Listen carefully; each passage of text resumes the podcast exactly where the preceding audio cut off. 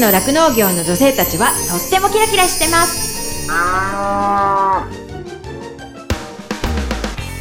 広尾町で酪農家をしています。マドリンこと住倉まどかです。十勝ウーマンフロンティア。この番組は農業酪農王国十勝からキラキラしている方の活動や取り組み魅力をお伝えしていきます。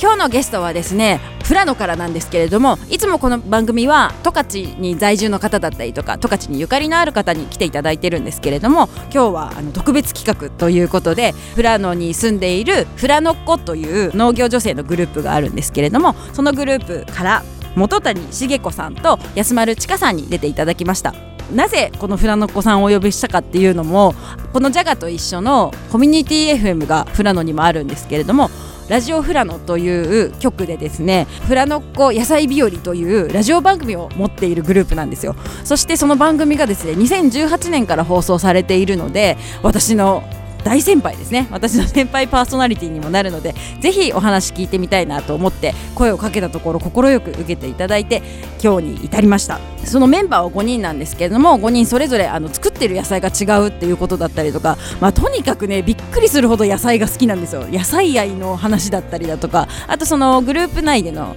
どんな活動をしてるだとかなかそういった話をいろいろ聞かせてもらったのでぜひ楽しみに聞いていただきたいと思います。十勝ウーマンフロンティア。この番組は JA 広尾北海道酪農のサポーター日展配合飼料公園のゼノアック日本全薬工業 JA ネットワーク十勝十勝ごちそう共和国以上の提供でお送りします。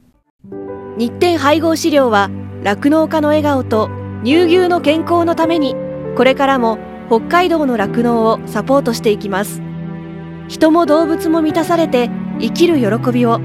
日展配合飼料。動物未来見つめる広がる。ゼノアック日本全薬工業は動物が持っている未来の可能性を見つめ見出し。動物と人間との関係が今よりもっと輝かしく素晴らしいものに広がっていけるようチャレンジし続けます。十勝ウーマンフロンティア。十勝の酪農業の女性たちはとってもキラキラしてます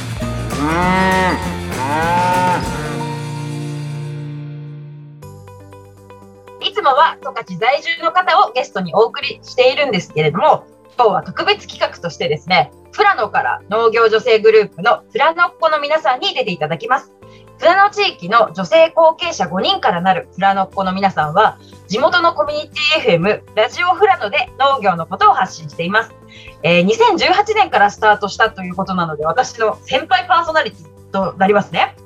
本日はですね、このラジオ番組のことだったりだとか、あとメンバーの方々の農園のお話など、農業といっても十勝とはまた違った形態でもあると思うので、そのあたりもいろいろお話聞いていきたいと思います。じゃあ、よろしくお願いします。よろしくお願いします。お子さんたちに向けての食育？の何かうんうんイベントみたいのもやってたことあったんですよね。どんなことをしたんですか？富良野野菜探検隊と銘打ちまして、食育活動を2年か3年かそこらぐらいやったんですよね。小学校に上がる前の子供と親を対象にして、まあ、それぞれあの募集をかけまして、それぞれのこう農園に来てもらって、こう食べ比べとか、クイズとか、あとなんかこんな風に、例えばニンニクはこんな風にこういう過程を経て、え育つんだよみたいな、ちょっと簡単な子供でも楽しくわかるような授業じゃないですけど、そういうお話をしたりとか、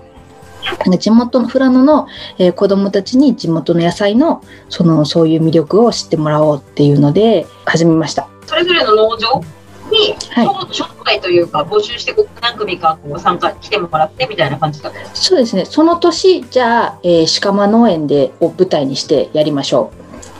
で、決めて、で、じゃあ鹿間農園でできることってなんだろうって考えて、じゃあこういうのできるよねって組んでもらって、で、募集をかけ、もう鹿間農園に来てもらって、他のメンバーはそのサポートメンバーみたいな感じでやったりとか。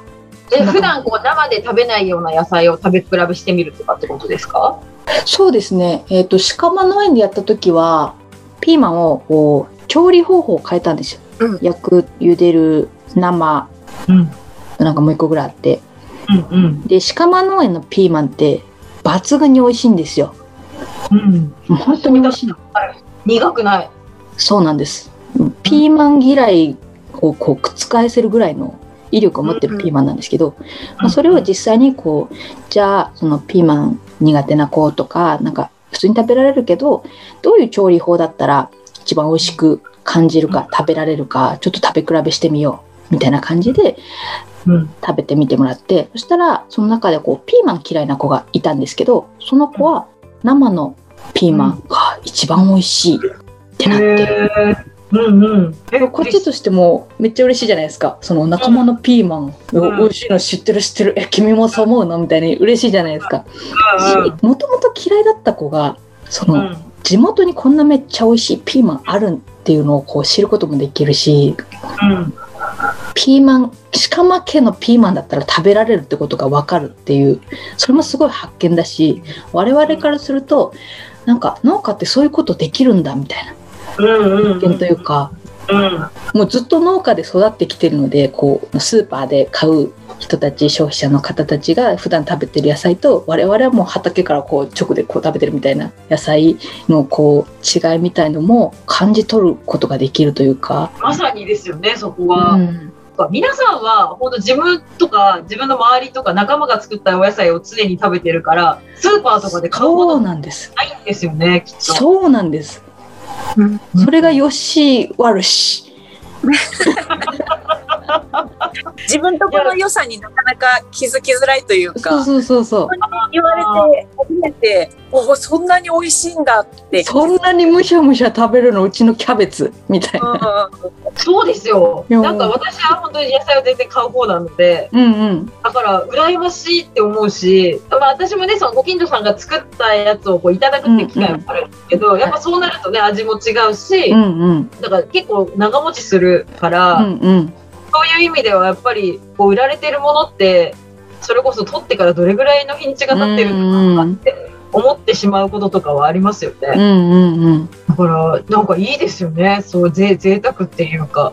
羨ましいって思っちゃうけど。そうですね。た楽しかったです。食育はなんか本当になんかそうやってこう、うんうん自分にも新たな気づきになる機会があるっていうのはすごいいいですよね。自分たちの当たり前が当たり前じゃないんだっていうことだったり。あと本当に子供たちって、あのね、それこそ本当ピーマンってどうやってできてるんだろうとか、こう、それこそ実がうんうんうん出てるんだっていうことも初めて見る子たちも言いますよね、きっとお子さんだったら。でも本当にすぐそばっていうか、本当に自分家の近くでこういう野菜が作られてるっていうことを知るだけでも伝えられる場所っていう風になるのかなっていう風に思うし、で、ただ本当にね、やっぱそういうことをやるのは、準備も大変だったりとか、それこそ忙しい、自分たちも仕事が忙しい時期にやるっていう意味ではね、結構労力がかかるから大変なことなのかなっていうふうにも思いますよね。まあなんか準備いつもギリギリ前日に これどう？みたいな感じで当日来て打ち合わせるみたいな。でもなんとなくなんとかななってましたよね。なんかいや、でもね、あの、蔵のっ子でも、準備に余念がない方の人と、直前でなんとかする人と分かれるんですよね。安丸さんは、ね、段取り10部ぐらいの人だから、もう、入念な、入念な、私は臨機応変にできないから準備をするの。そう準備する人ってそういうふうに言いますよね。そうそうそう。だからここ突発的にできる人が逆に羨ましいんですよ。そのもう前日にこんな感じ元谷さんとかあのラジオの原稿もそうなんですけど、割とその日とか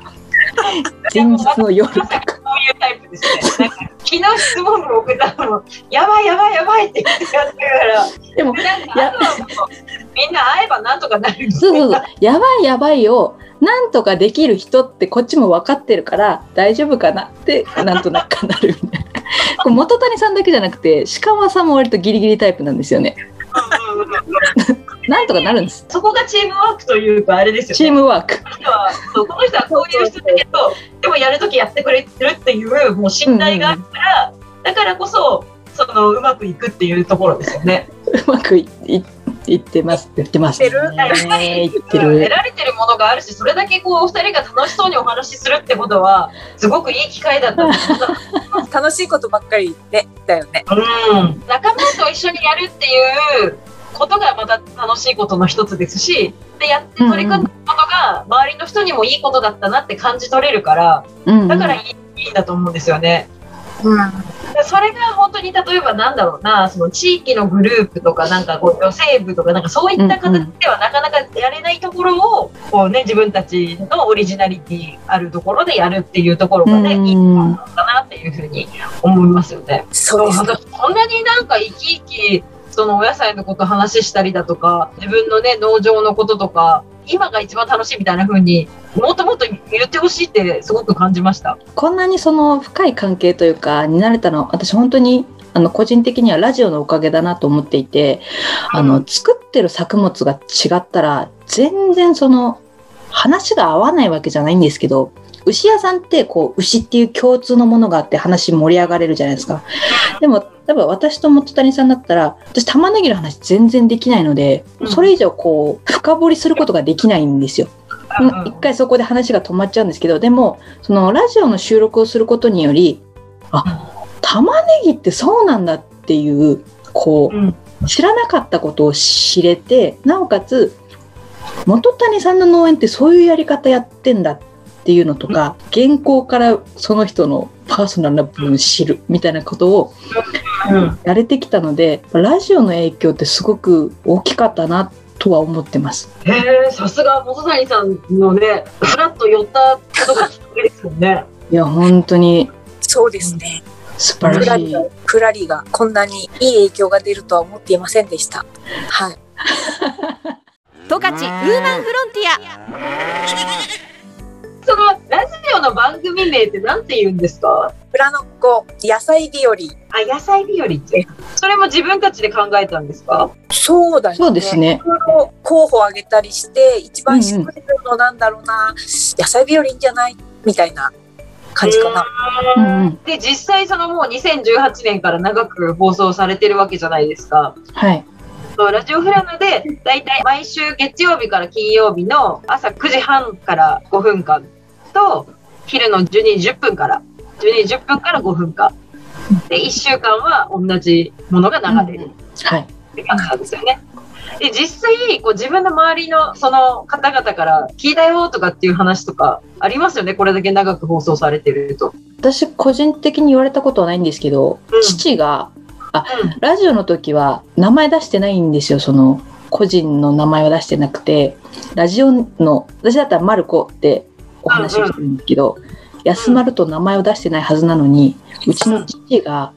その上富良野の人に声をかけられラジオ聞いたぞみたいな。まあマルコさんはそうじゃないですか？安丸さんだし。名前出してないのにバレてるってなんか恥えずかしい。ラジオでのマルコさんで元谷さんは何なんですか？私、モリリンですね。あモリリンさん。モリリン森森だからかな。そうなんですね。マルコちゃんがつけてくれたような気がする。モリリン。けな鹿間さんと高橋さんが旧姓伊藤伊藤さんなので伊藤ちゃんですね。そういうこうラジオの中ではそれぞれそのニックネームみたいな感じで呼ぶっていうそうです。風になさとみちゃんがさとみんっていうそのニックネームで。マドリンも入れそうです。入りますか？すげえゆるいラジオやってますけど。耐えられないと思う、まどかさんは。本当にちゃんとしてってなると思う。でこのね5分間って限られてるから皆さんがっちり原稿を作られるって聞いたんですけどはい。親方がいるんですよね。そう、親方がいて、サブちゃんがいるんです。親方がいてサブちゃんがいる。はい。で大体こう5人のメンバーだけど2人で放送をするっていうか1回の回を取る。そうです。でそういうふうにやっててそのラジオの中ではそれぞれこうニックネームというかラジオの中だけの呼び方そうです。というふうにしててでその毎度毎週そのテーマを決めるんですもんね。はい。テーマを決めてそれにまつわってその親方が5分間放送の大ざっくりした内容を、まあ、原稿をしっかり考えると。しっかりした原稿を作成します。そうねしっかりした。原稿を作成してそのサブちゃんはそれに相づちというかそうだよねチャチャを入れます。ええ、チャチャ入れ係です。そうやって放送されてるっていう感じなんですもんね。で、その、今まで放送した中で、自分たちの中ではこれが一番面白かったよっていうのとかあります？私一押しはやっぱり、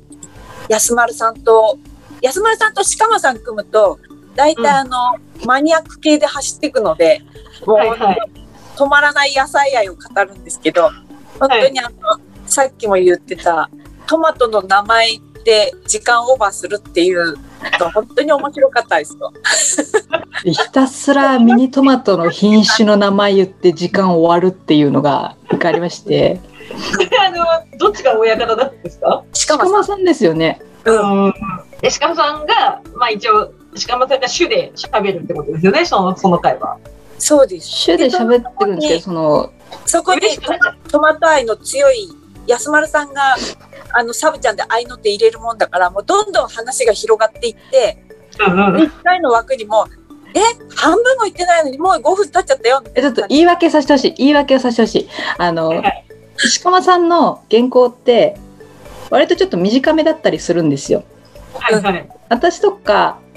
元谷さんはこうちゃちゃが多いので原稿をぴっちり5分で作っていくとオーバーしちゃうんですよね。うんうんなのでちょっとこう短めに作ってくる傾向があってその時そうか少なくなかったか。いや私が悪かったです。大変盛り上がってしまい。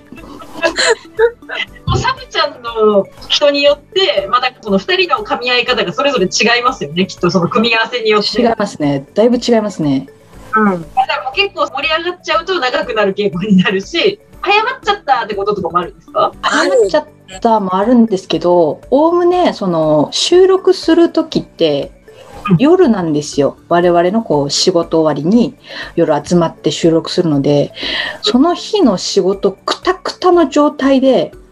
おかしなテンションで収録臨むんですよね。ちょっとテンション上がってください。そうそうそうそうそう。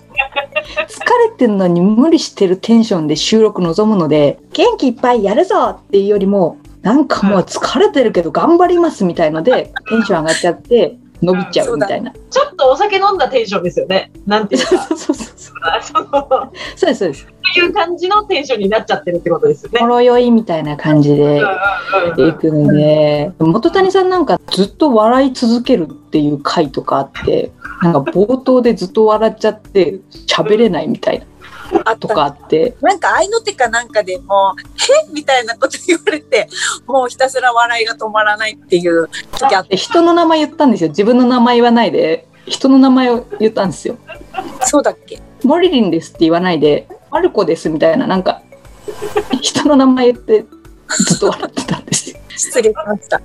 ていう変なテンションね。大体一本撮りみたいな感じだから、切ったりくっつけたりみたいな、結構この番組は編集してくださっているので、余談というか話がずれちゃってとか、それこそ本当にうんうん。つぼに見て笑っちゃったりしたら、その部分はこうカットしてもらえるっていう、あの、いいところがあるんですけど、でもね、はい。そうやって続けて撮ってしまう分、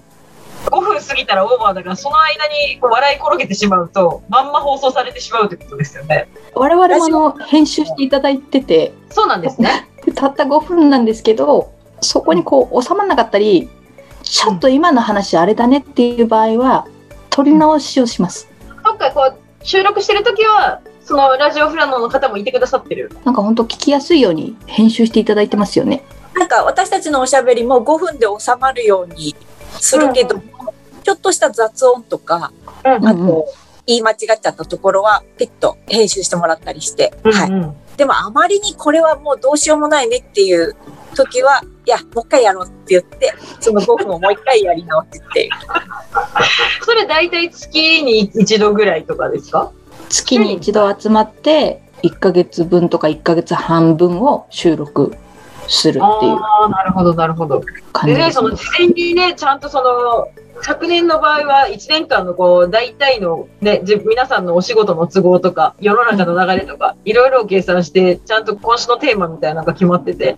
それで、その親分がみんな、そのテーマに沿った原稿を考えるみたいな感じですよね。そうですね。その季節のこれがね、なんに合っか先たほど仕事内容とか。ね、すごいね、素敵なんですよね、内容が。こう女性ならではって言ったらあれですけど、こう皆さんの視点がど独特だなっていうふうに思ったりとか、なんかゆりね様とか、お野菜にね、こう様々をつけてお話しされてるところとか、でも台をいろいろ見せてもらうとね、もうそれ農家のトイレ事情とか、本当女性ならではですよね。あ、そう、春が一番日焼けするとか。いや、それ大問題ですよね。大問題いやーでも本当5月ぐらいがね、一番紫外線が強いんでしたっけえって言いますもんね。だからそういう話とか、あと私その気になったのがね、農作業と似た演歌の農道、肌道っていうあれですよね。ちょっと変えたんですね。そうです、そうです。十勝ウーマンフロンティア十勝の酪農業の女性たちはとってもキラキラしてます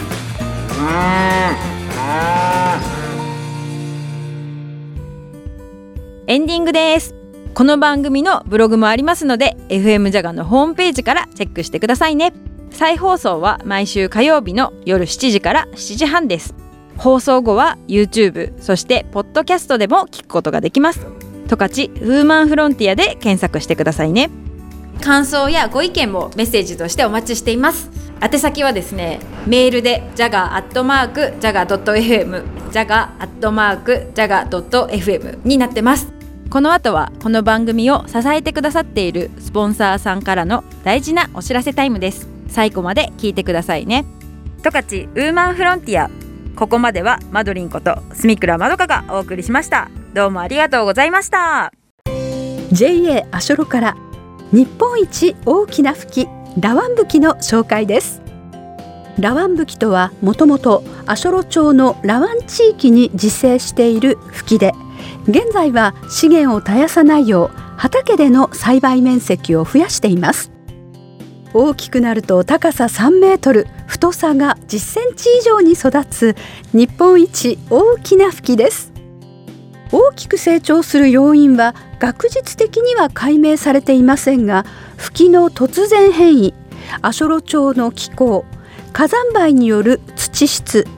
温根島を源流とするラワン川の成分が影響しているなど複合的要因によりアショロ町でのみ大きく育っていると考えられています。またラワンブキは2001年10月に北海道遺産に選定され苗や種のアショロ町以外への持ち出しは禁止とされていますので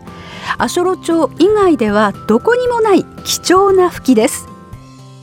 ラワンブキの味ですが爽やかな山の風味とシャキシャキした食感そして一般に流通している山吹きに比べてアクが少ないのが特徴です。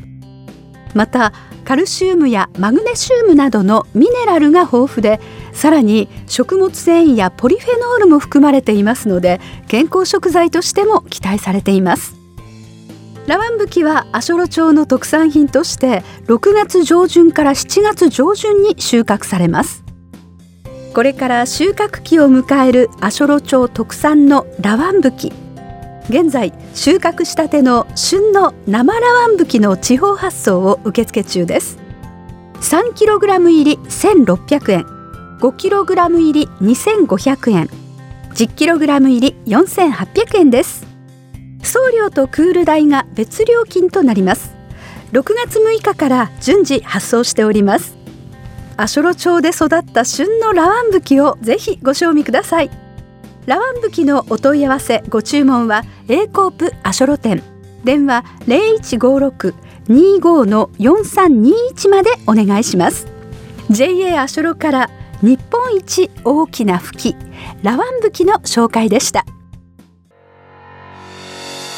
日展配合飼料から大切な子牛に 6g のおまじない。哺乳子牛用サプリメント子牛の味方のご案内です。子牛の味方は初乳に含まれる免疫グロブリンの吸収率を高めるオリゴ糖を原料とする子牛用サプリメント。免疫グロブリンは出生後の子牛が初乳を飲むことで吸収しますが出生後24時間を過ぎると免疫グロブリンの吸収ができなくなってしまいます。子牛に初乳に含まれる免疫グロブリンをできるだけ早く多く吸収させることは子牛の健康な成長のためにとても重要です。日展配合飼料の子牛の味方は初乳中の免疫グロブリンの吸収をサポートするサプリメント。使い方は簡単です。初乳に子牛の味方を一歩を混ぜて飲ませるだけ。分娩後1回目と2回目の哺乳の時にご使用ください。免疫グロブリンの吸収を高め感染症などからあなたの子牛を守ります。子牛の健やかな成長のために 6g のおまじない子牛の味方は日展配合飼料から発売中です。日展配合飼料からのお知らせでした。JA 疲労からのお知らせです。疲労町では新規就農希望者を募集しています。現在疲労町の酪農家の半数以上が新規就農者によって経営されており道内有数の新規就農受け入れ地域となっています。将来酪農家になりたい。動物が好き。酪農に興味があるなどまずは農業のきっかけを疲労町から始めてみませんか？大切なのは酪農をしたい。酪農経営をするという夢を諦めないことです。サンタの町広労町があなたの夢を応援します。詳しくは JA 広労内の広労町担い手センター電話番号015585-2121までお問い合わせください。広労町は新規就農を目指す皆さんをお待ちしています。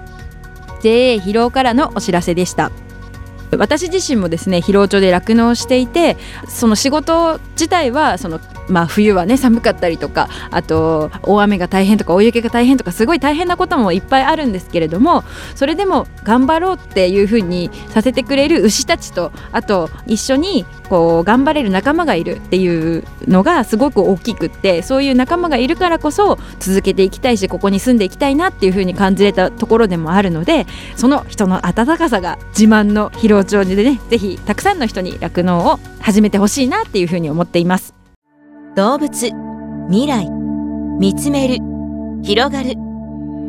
ゼノアック日本全薬工業は動物が持っている未来の可能性を見つめ見出し。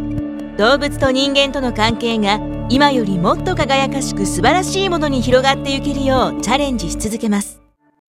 日展配合飼料は酪農家の笑顔と乳牛の健康のためにこれからも北海道の酪農をサポートしていきます。人も動物も満たされて生きる喜びを。日展配合飼料。十勝ウーマンフロンティア。この番組は JA 疲労北海道酪農のサポーター。日展配合飼料。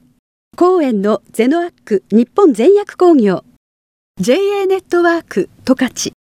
十勝ごちそう共和国。以上の提供でお送りしました。